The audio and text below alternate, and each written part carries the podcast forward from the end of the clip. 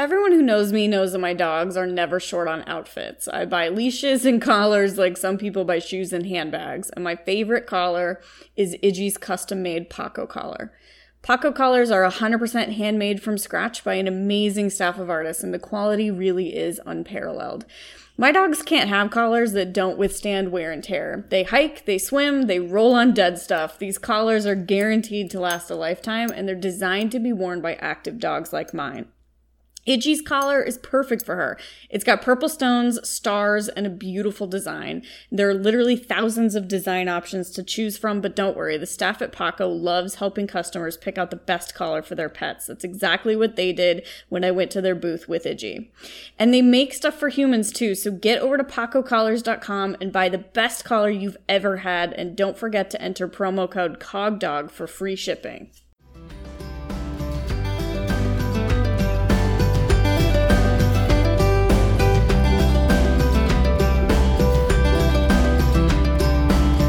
Hey there, dog people of the internet. It's me, Sarah Stremming of the Cognitive Canine, and this is Cog Dog Radio, a podcast about all things dog sports and dog training. Join me as I explore my cases and considerations regarding the behavior of the dogs we live and play with. I hope you enjoy it.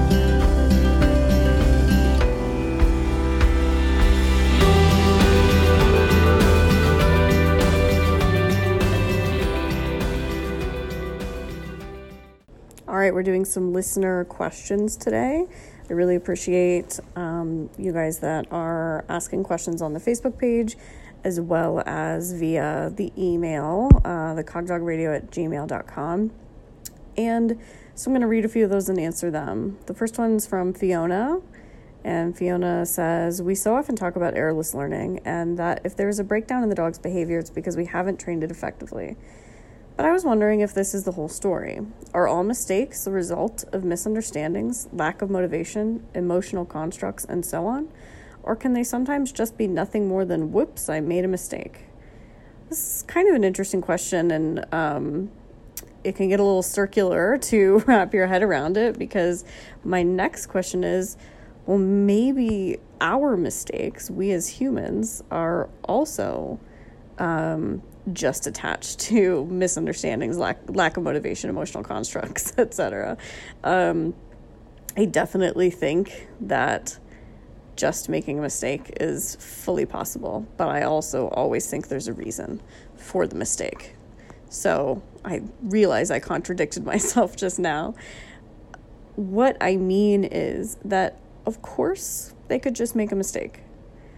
Um, in the sense that you should not worry about it any more than that. Because if I misunderstand what a person is asking me to do, and therefore I do it wrong, it could be my prior learning history that led to the misunderstanding. It could be their communication that led to the misunderstanding. It could be that I didn't get enough sleep last night, and so I didn't process the directions appropriately, even though they explained them well. Um, it could be any one of those things, but I'm still just going to call it a mistake. So I think that if you really wanted to cut it up and break it down, you could probably identify reasons for all mistakes, for all errors. Um, but I also think that we don't have to. We don't have to stress that much about them. So great question. Thanks, thanks for that, Fiona. Next one is from Sierra or Ciara or Kiara. I'm not sure. Um, she says, Do you have any advice for up and coming dog trainers who are just starting their dog training business? And my number one advice is um, to really pursue education um, as much as humanly possible. So learn, learn, learn, never stop learning. Keep seeking out learning opportunities prioritize investing in your education. That's very, very important. Don't just figure that you'll figure it out in the field. Um, and if you're looking at a case and you're not totally sure what to do with it, get help, get advice, or send them somewhere else. Um, referrals are a really smart thing to do. And mentors are really great and really helpful too. They're not easy to come by, but um, you know, don't expect somebody to teach you for free. But if you see a trainer that you want to emulate, find out where they got their education, find out if they want to teach you. And best of luck to you. So, next one comes from Wendy. You mentioned on a recent podcast that you no longer get upset or ask people to leash up their dogs when you're on a walk. And how did you come to this decision? How did you train Iggy to be okay with strange dogs approaching? And what um, do you do if you feel the approaching dog might be aggressive? A lot of people had questions along this line, so I'm really happy to answer them. Um, I don't get upset or because of a lot of work that I've done kind of on my own mental health and my own anxiety. So that's why I don't get upset. I don't ask people to leash up their dogs because they never can. Um, I can count the times that people successfully leashed their dogs when I asked them to, probably on one hand out of hundreds of times. Um, so I just don't bother anymore. Um, how did I come to this decision? Because I wanted to be happier and enjoy my walks more. And I realized that my anger with those people was actually standing in the way of me enjoying those walks. I think a lot of people um, feel as though off leash dogs approaching them, other people being rude, is what's stopping them from enjoying their walks, when in reality, their own anger and emotions about the situation are what's stopping them from enjoying it. And I wanted my walks to be decompression, decompressing and non anxiety provoking. And um, so I decided to stop, to stop getting upset, to stop screaming at people. And um, it's just been so healthy for me. And it's been really healthy for Iggy because there isn't a short answer to how did I train Iggy to be okay with strange dogs approaching. Um, it's been a very, very long process because we've worked on this for a very, very long time. The two things that I think helped her the most, though, were getting Felix, who is a really delightful social dog with other dogs. And so, if another dog does approach us, he would like to go meet it. Um, and so he walks up, shakes the dog's hand, says, "Hey, how you doing? What are you gonna do?" Uh, and meanwhile, Iggy can just hide behind me while that's happening. So they leave Iggy alone because they're saying hi to Felix that's been really helpful to just let her have the experience of they're not always going to come right up to you. And the other thing that's been very helpful is that I don't get upset anymore. She's very connected to me. When I yell, she gets upset. Um, and it's when I just took a deep breath and said hi to the other dog that was approaching as opposed to being aggressive towards it she also went, Oh, we could be nice. Oh, this is a friend. Um, and I'm not going to say that that is an appropriate means of behavior modification for this problem. It's not. But it was an important part of my process with her. Um, and the last part of your question what do I do if I feel the approaching dog might be aggressive? That certainly happens, and I'm always watching for that. And I always want to be very protective of my dogs. It happens to me very, very rarely. Um, usually, I find most of the animals that I encounter that are aggressive out on walks are the ones that are trying to avoid the other dogs and can't. So, if your dog is trying to avoid another dog and the other dog comes into his space, he may then act aggressive. More often than not, they're not approaching to be aggressive. So know that an approach is typically starts out neutral to friendly most of the time. So I kind of trust that. I watch the body language.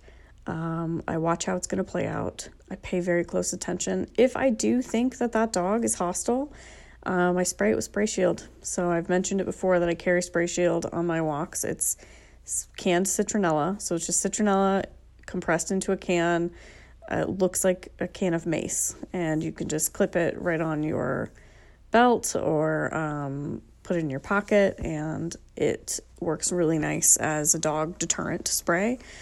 And I don't wait for a dog fight to break out. That's kind of what it's for, but I don't wait for that to happen. If I think the other dog um, has, you know, malicious intent, I I just go ahead and spray it and ask questions later.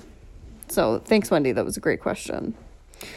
Uh, all right, next one comes from basically everybody on the Cog Dog uh, Radio Facebook page. Lots of people are asking this question. So the general question is what if decompression walks are highly arousing for your dog? Uh, chasing bird, birds, rabbits, deer, etc., etc. What if this is happening? Well, by definition, a decompression walk should not be a highly arousing experience. It should be soothing, should be calmer. Um, and so if it is cranking your dog up to the ceiling, it's probably not doing the job that it needs to be doing. But here's what I experience. Typically, what I experience is that the more of a novelty this type of exercise is to your dog, the more crazy he's going to be on the walk. The less of a novelty it is, uh, the less crazy he's going to be. Also, um, I do have a dog that starts out really, really crazy high aroused um, on walks. But after I've walked her for about 45 minutes to an hour, she mellows out and she um, goes back to, or she looks more like a dog that's on a decompression walk. And so, my general rule of thumb is that you walk until they calm down a little, and then you walk you walk more. So basically, if it takes 45 minutes for them to calm down, you need to walk at least another 45 minutes after that to make sure that you have undone the initial arousal that you brought to the table and to make sure that you're actually doing some good with this walk as opposed to, you know, just spiking your dog into higher states of arousal. And again, my biggest piece of advice is to stop this from being such a novelty because that's part of the problem. It's a huge part of the problem. And finally, everybody wants to know um, about my GPS collars. So I did finally buy a GPS collar system. I wound up going with the Garmin Astro. The I talked about this before that the Garmin Astro is a GPS collar, but it's not a shock collar. It's not an electronic training collar. The Garmin Alpha is the same collar, but with the training function on it. So um, I bought the Garmin Astro, and here's what I really like about it the handheld has a topographical map on it. So I'm aware of rivers, lakes, uh, cliffs, etc. Um, just by looking at the map, so I actually know what's coming, and I have a better chance to you know leash my dog up if he's getting towards something he shouldn't be close to. So I really like that. I also like that it shows me how far away he is from me on the handheld screen. So really cool. I recalled him the other day and he was in the woods and I couldn't see him and I recalled him. And I watched on the screen as that distance number got smaller and smaller and smaller. So I knew he was coming and I wouldn't have known otherwise because I couldn't see him. Um, and I love that. So I'm totally geeking out on it. I basically um, haven't learned all of the functions because it's got a ton of different functions. But what I'm using it for right now is just we go on a walk I put it on. I did buy two of them, and I can watch my little dog's names move around on the screen and know where they are. Um, the battery life is pretty excellent, and it just in general is a nice product that's doing a nice job. And I did buy the full size ones. I didn't buy the mini, and they're not too big. They look kind of big and bulky, but they're not too heavy. Um, and so I really do recommend them over something like um, one of the one of the trackers that works on cell service or Wi-Fi. I am not into that because I so often don't have cell service when I'm out on walks. So I broke these in in Colorado where I didn't have any cell service on a hike, and I've been using them several times a week ever since and I'm really into them. So again, it's the Garmin Astro. And I did just go ahead and walk into a Cabela's and buy it, but you can obviously get it from numerous different websites. So Um, that's it for some listener questions this week. Feel free to shoot some more over and ask some more on the Cogdog Facebook page, and we'll see you next time.